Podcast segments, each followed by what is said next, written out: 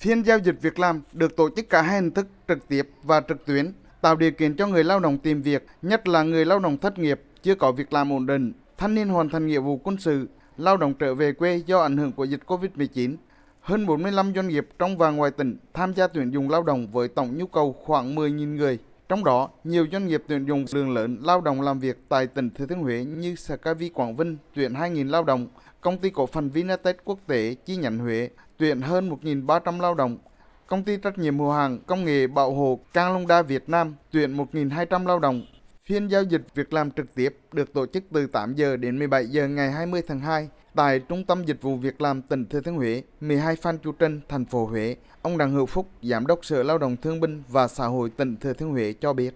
Sở phối hợp với các ngành và địa phương là giải quyết công ăn việc làm cho cái người lao động, trong đó là tập trung cho những cái lao động tự do ở các tỉnh về, hỗ trợ về kết nối cung cầu giữa người lao động và các doanh nghiệp và các cái công việc liên quan về giải quyết việc làm. Trong đó là chú trọng hỗ trợ về cái đào tạo nghề, chuyển đổi nghề